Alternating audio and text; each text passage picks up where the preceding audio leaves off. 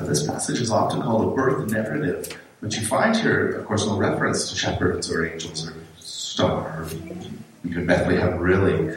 Wise men aren't here yet, of course. Instead, we get a story about Joseph, which is Jesus' earthly father, you can also say adopted father, and the decisions that he faces. But it's a passage specifically about God awakening Joseph to new possibilities in his own life. Joseph having to open his eyes to understand and realize that God was at work in his life in a way that he hadn't before anticipated. Joseph learning that he can trust God and keep the faith, even in a situation in his life where things look very uh, difficult and not good. And yet he can, he can rely on the Lord, hear him speak, and also act on what God has told him. Uh, two weeks ago, two or three weeks ago now, two weeks ago, uh, we heard John the Baptist, right? And he called us to repentance. Repent. Turn from sin towards God. Uh, last week, Jesus calls us to hear and to see what the kingdom of God looks like as he comes among us, what salvation looks like. But today, Joseph uh, calls us, I think, to not fear, awake, and to trust. Trust in the plan and the goodness of God even in the troubling circumstances of your life, or perhaps especially in the troubling circumstances of your life. Now, take a look with me at how Joseph is described here. We get, uh, where are we? Verse 19. Her husband Joseph, being a just man, a just man, or a righteous man, this describes his character. Well, it describes two things. I think, first of all, it describes the fact that he's, he's likely obedient. He's a, a faithful Hebrew person, Jewish person. He, you know, he knows his Torah and he does what he needs to do. Part of his life, his cultural expectations. He's a just person. He's a good person. He's a good man, you know, you'd say. This sort of thing. Um, he's devout, observes uh, the laws of his faith, that sort of thing. But I also think that this describes his character that he is, as we would say, a good and upstanding, uh, kind sort of person. This describes who Joseph is. And we know this because of how Joseph has responded to the most recent shock in his life. Right? You can imagine uh, Mary pulled him aside earlier that week, or perhaps that day, and said, Joseph, I'm pregnant.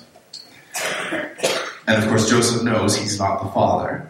And so he assumes what you naturally would assume, which is that Mary's been unfaithful. Uh, you get the news that uh, your fiance is pregnant, you're not the dad. Now, marriage in first century Palestine is very, very deeply respected. In fact, when you get betrothed, they talk about their betrothed, right? When they get betrothed, it's almost as serious as entering into the marriage itself. So it's way more uh, binding than our engagement that we do. Um, they would need to actually get something like a divorce to get out of their engagement. So it, it has a very serious kind of binding. Um, it's almost like a legal contract of sorts. And it's a big deal. It's very, it's a big deal. They don't live together yet, but they're betrothed. They're set apart for each other. And so to violate that relationship by being presumably unfaithful is a very, very, very serious thing. The adultery could just end the marriage. And Joseph legally has the right uh, to see her be stoned to death uh, or be publicly humiliated in some way. He has that right. He's allowed to do that. That's just kind of the way things were done. But we read that Joseph is a righteous man. He's a just man. He's a good man. So much so that he decides not to expose Mary to public disgrace. Right? He doesn't put her to shame. He loves her. So instead, he deals with the, the situation as compassionately as possible.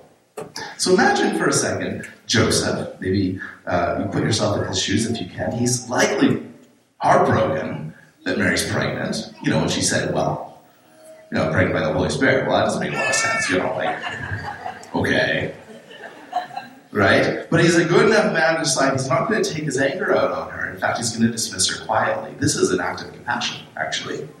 This is this is huge. This is very just of him when when you consider the alternative, right?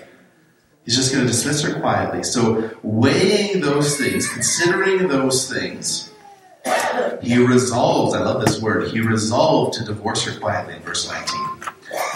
So he's thinking about all of this. He's, you know, it's likely emotional. He's upset about it. Uh, he's weighing these things. What do I do? How do I, you know, how do we properly move forward with this? Uh, and he resolves, well, I'll, I'll see her off quietly so that she's not publicly humiliated. And uh, we'll go with that. He, he resolves that, and then he goes off to bed. And that night, the angel of the Lord appears to him in a dream. And what does the angel say?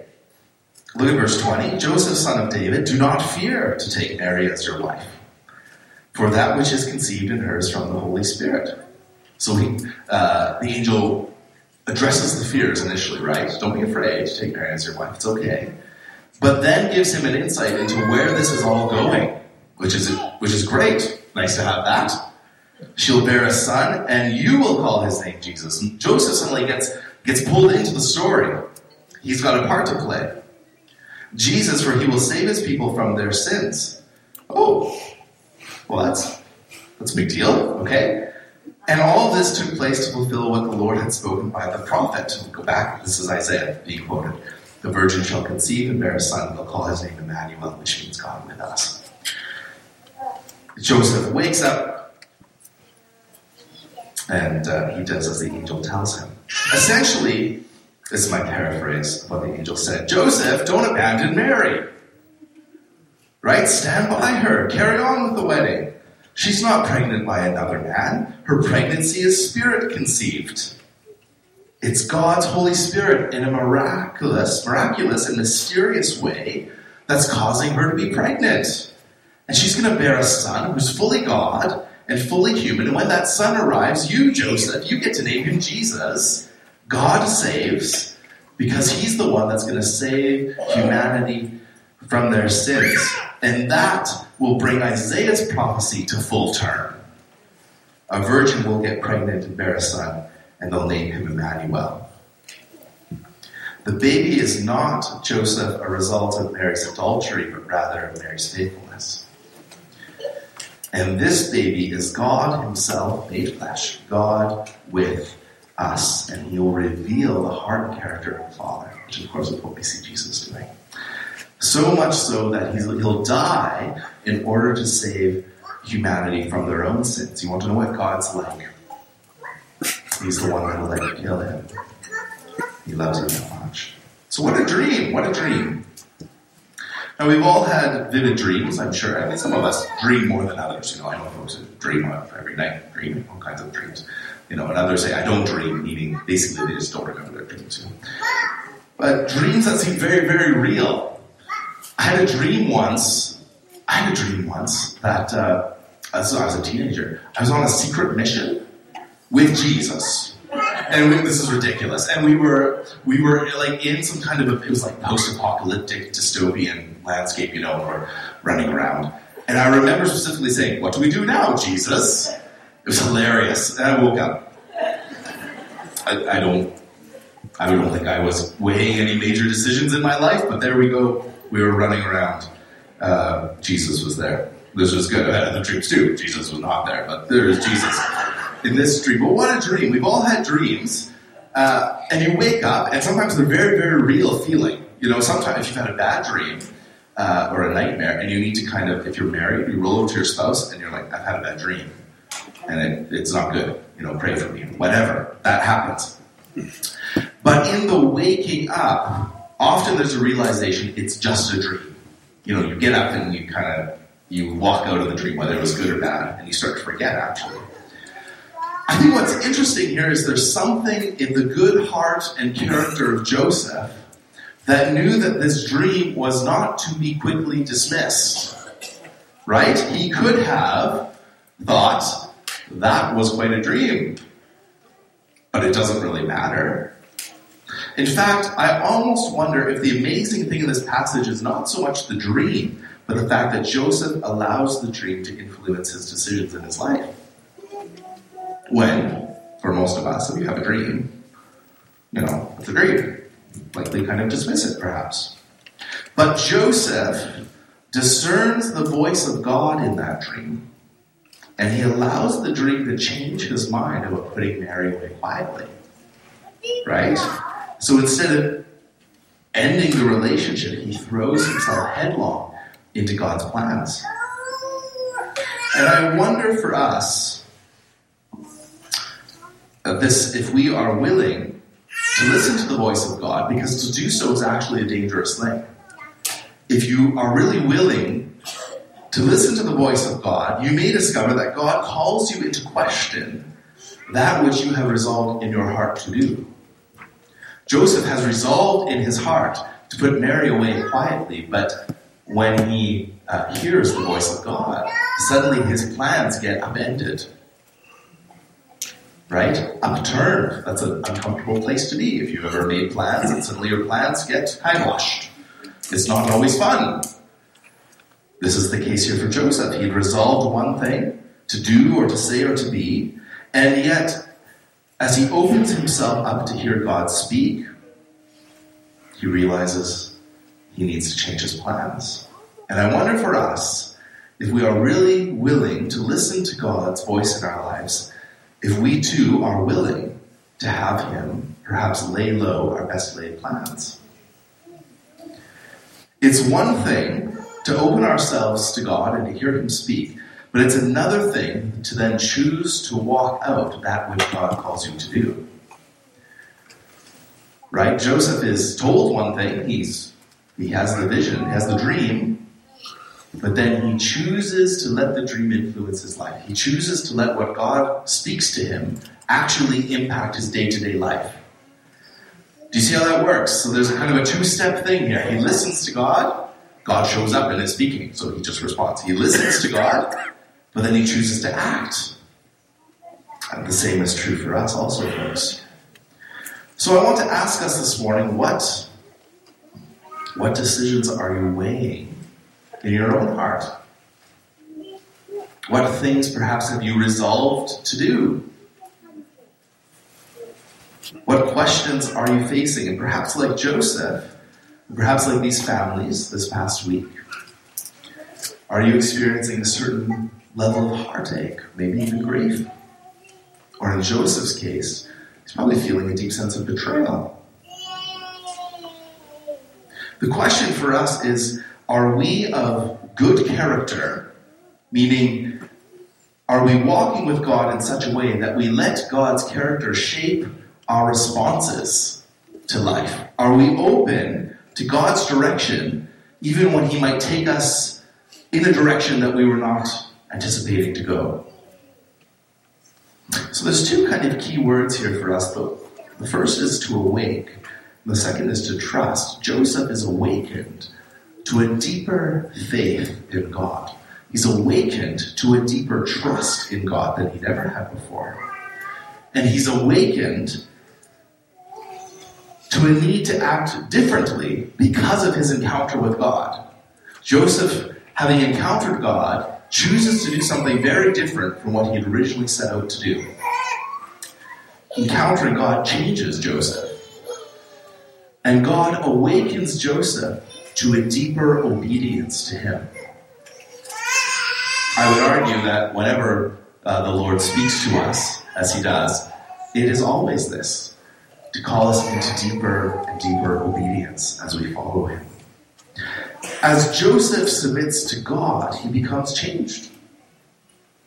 He becomes changed. His heart turns back to Mary, and now he has a newfound fatherly calling. He actually has a part to play in this. He gets to name the baby, right? Because Joseph is already walking in righteousness, already following God, it's like this. It's like his heart is tilled.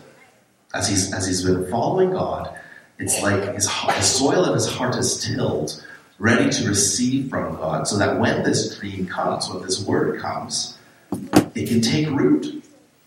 His heart is already ready and open to hear from God. And so I wonder today for us are our hearts actually open to hear from God and receive from Him when He speaks to us? I have no doubt that He speaks to us. That's not so much the thing.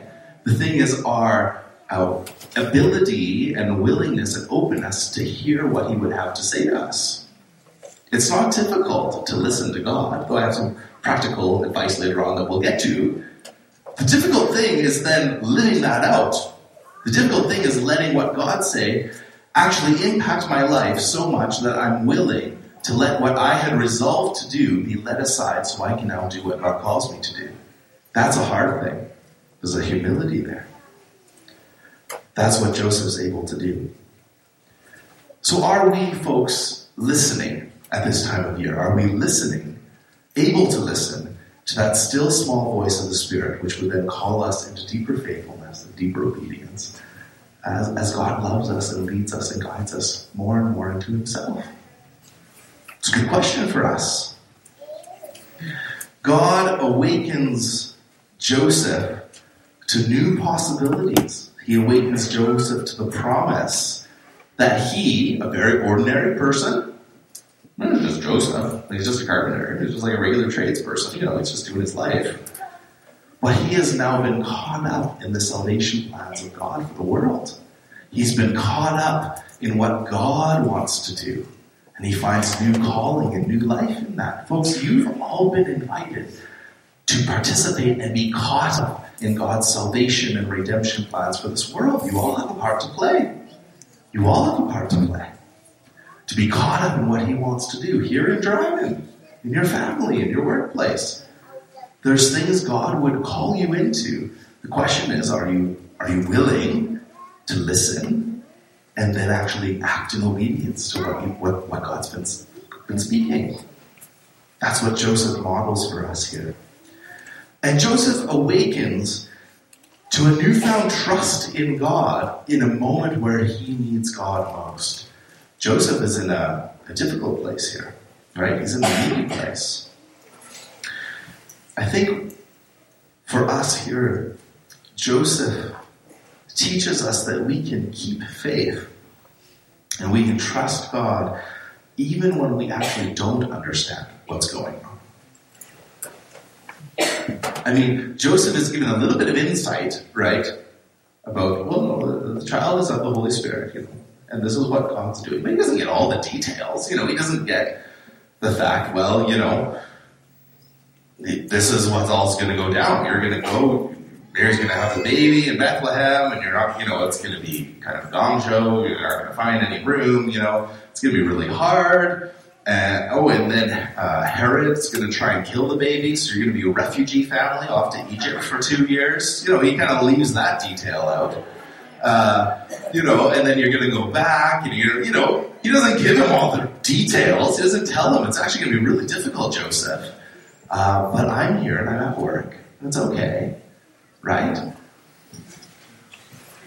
Joseph realizes he can keep faith and he can trust God even when he doesn't understand everything that's going on, doesn't have all the details. I can remember in my own life when uh, thinking a lot, this is the classic kind of grade 11, grade 12 kind of thing. Oh my gosh, what am I supposed to do after school's over? Uh, you know, and everyone's talking about that. Go to college, do you work, do you do another year of school, all that sort of stuff you know, all sorts of decisions to make. And I remember slowly over time, I didn't have a dramatic dream, you know. Uh, but as I listened to God and, and tried to hear what He was saying to me, I had this deepening peace that I was to go to Bible school. And it, it just happened in that way. It was gradual, ordinary. There was no writing on the wall, you know. Bible school. No, it wasn't like that. It was, you know, it was conversations with people. It was what was resonating in my own heart. I don't think all of us need to anticipate the dramatic dream to hear from God. But let me assure you, God does speak and has a, has a plan and direction for your life. The, the, the question for us is an openness and a humility to hear from Him and then put that into action as we follow Him. Joseph is also awakened to the fact that his dream of a baby who is God with us is actually the most real thing in the world.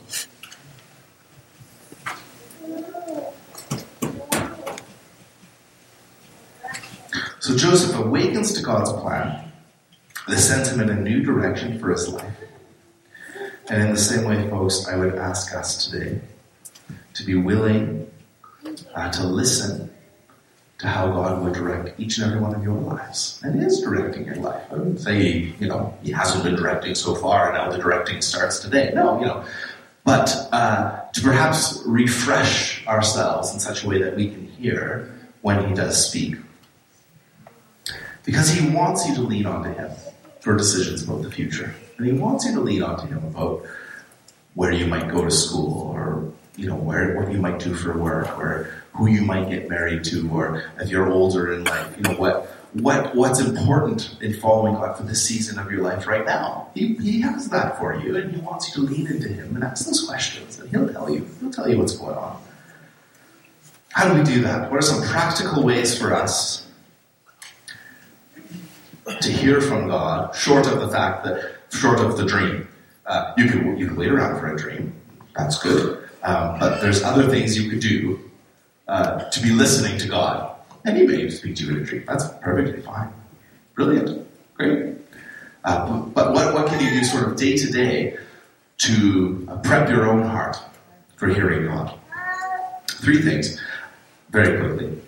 I want to encourage you this week to spend time each day. I'm going to challenge you to a half hour each day, either before the kids get up before work starts, or maybe over your lunch, or maybe at the end of the day when everything's kind of said and done. But take a half hour as you can, whatever, doesn't matter when, and make a list of any upcoming decisions you have to make. Anything that you're kind of weighing on your heart, or any person that you have on your heart, any kind of relationship that maybe uh, you're praying about or thinking about, prayer requests, family members. And take that half hour with your list and bring all that to the Father. Just bring it all to God. And we have the assurance in 1 John, we have the confidence that in approaching God, if we ask for anything that's in line with what He, uh, what He would have for us, His character, He hears us. So come to the Father and say, Lord, here's the stuff on my mind this week. Here's, this is what I'm dealing with. You know, the same way, I, I trust Joseph as a just man said, we would have said Lord. Would he, would he have said Lord? Yahweh? Elohim? What would he have said? I don't know. God. I don't know what to do in this situation. He weighed it. I'm sure he prayed about it. And then he went to bed and waited for God to, to answer, right? So in the same way, get your, write it out. You'll, your thoughts will solidify better if you can write it out. Write out. Maybe it's just one question. Maybe it's just one thing. Uh, maybe you've got a list of things or people or situation. Just write that out and bring it to the Father. Then I would invite you, perhaps in your half hour, but also throughout the day, is to simply lean on the direction of the Holy Spirit. And to do that, you must have uh, an ability to settle or calm the distractions in your own heart and your own mind. This is very hard to do in our kind of microwave, instant gratification cell phone culture. Um, how many of you have checked your phones? You know, since we got to church.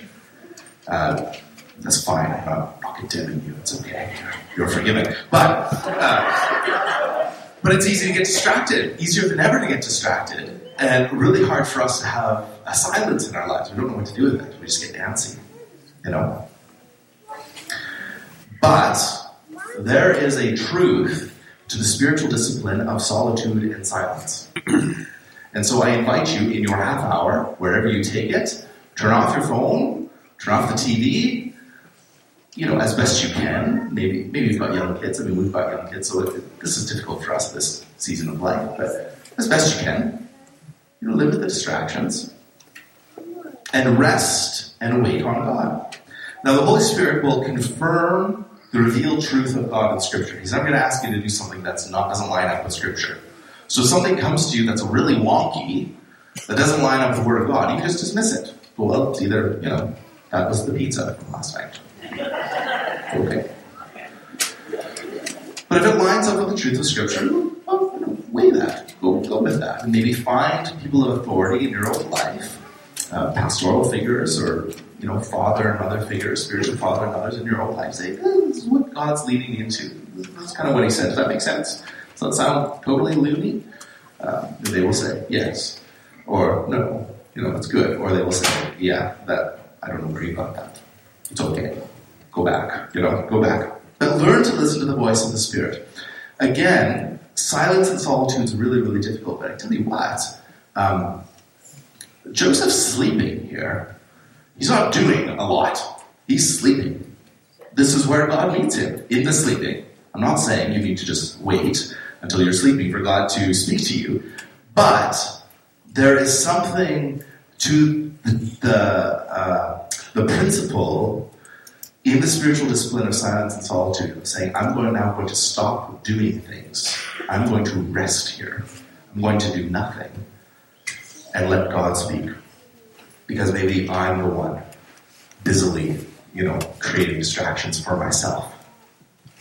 There's something to that where we stop doing, stop producing, stop pleasing people, stop entertaining ourselves, stop obsessing, and simply sit and rest in the presence of God. This is hard to do, actually, uh, for a lot of us, hard to do. But I encourage you to do that, to wait. Those are my three things word, prayer, and uh, solitude. So take time this week, and I want to encourage you bring bring the questions that you have on your heart to God, or maybe the people that you have on your heart to God. And may we, like Joseph, awaken to what God is doing in our lives. May we awaken to the presence of God who's with us even now and all through our days. And may we awaken, like Joseph, to hear the voice of Jesus and actually be uh, willing to allow him to upend some of the things in our lives. And that can be uncomfortable. That's hard for me to admit. Also, maybe upend some of the things in our lives that we have resolved to do. Uh, that maybe aren't things we need to do. So, folks, when you're faced with difficult decisions, just as Joseph is here, I pray that you would awaken to a newfound trust in the God who saves you and loves you. And may we also, at this time of year especially, awaken with Joseph to celebrate the greatest gift that Jesus came to save you from your sins. If you want to learn to hear from God, you need to repent and confess your sins and get right before Him. Say, Lord, I want you in my life. I want you to be my Savior. I want to live for you. And He will honor that in you. But may we awaken to the truth of Jesus' coming. The truth that God is indeed with us, that He loves you, that you have a part to play in what He wants to do in the world. And friends, He will lead and guide you, just as He led and guided Joseph in this passage here. Can I pray for you? Father, uh, there's so much going on in our lives, in a lot of our lives, Lord. There's uh, decisions to make, and there's people that we love, and, and relationships that we want to bring to you, and all sorts of things going on, Lord. And for some of us, serious things. For Joseph's case here, this was a serious decision he had to make. Uh, so, Father, even today, in this moment, we turn to you. And Lord, I pray that you would speak to each and every one. Lord, that you would uh, guide and lead and direct. And Lord, would you help us to listen? Help us to silence perhaps the, the busyness, the distractions in our own hearts, so that we can hear your word. And not just hear your word, but act on it. Respond in obedience, the way Joseph does here. Lord, as we head to your table, the place of your hospitality and welcome, may we be encouraged uh, and reminded that you are with us every step of this life's journey. Lord, that you uh, sustain us and carry us each and every day. Lord, that you love us and that we can come to you and you're faithful. Lord, as we confess our sins, you're faithful and just to forgive us and to cleanse us from all unrighteousness. Thank you for that, Lord. So this week, Father, would you prepare our hearts to hear from you?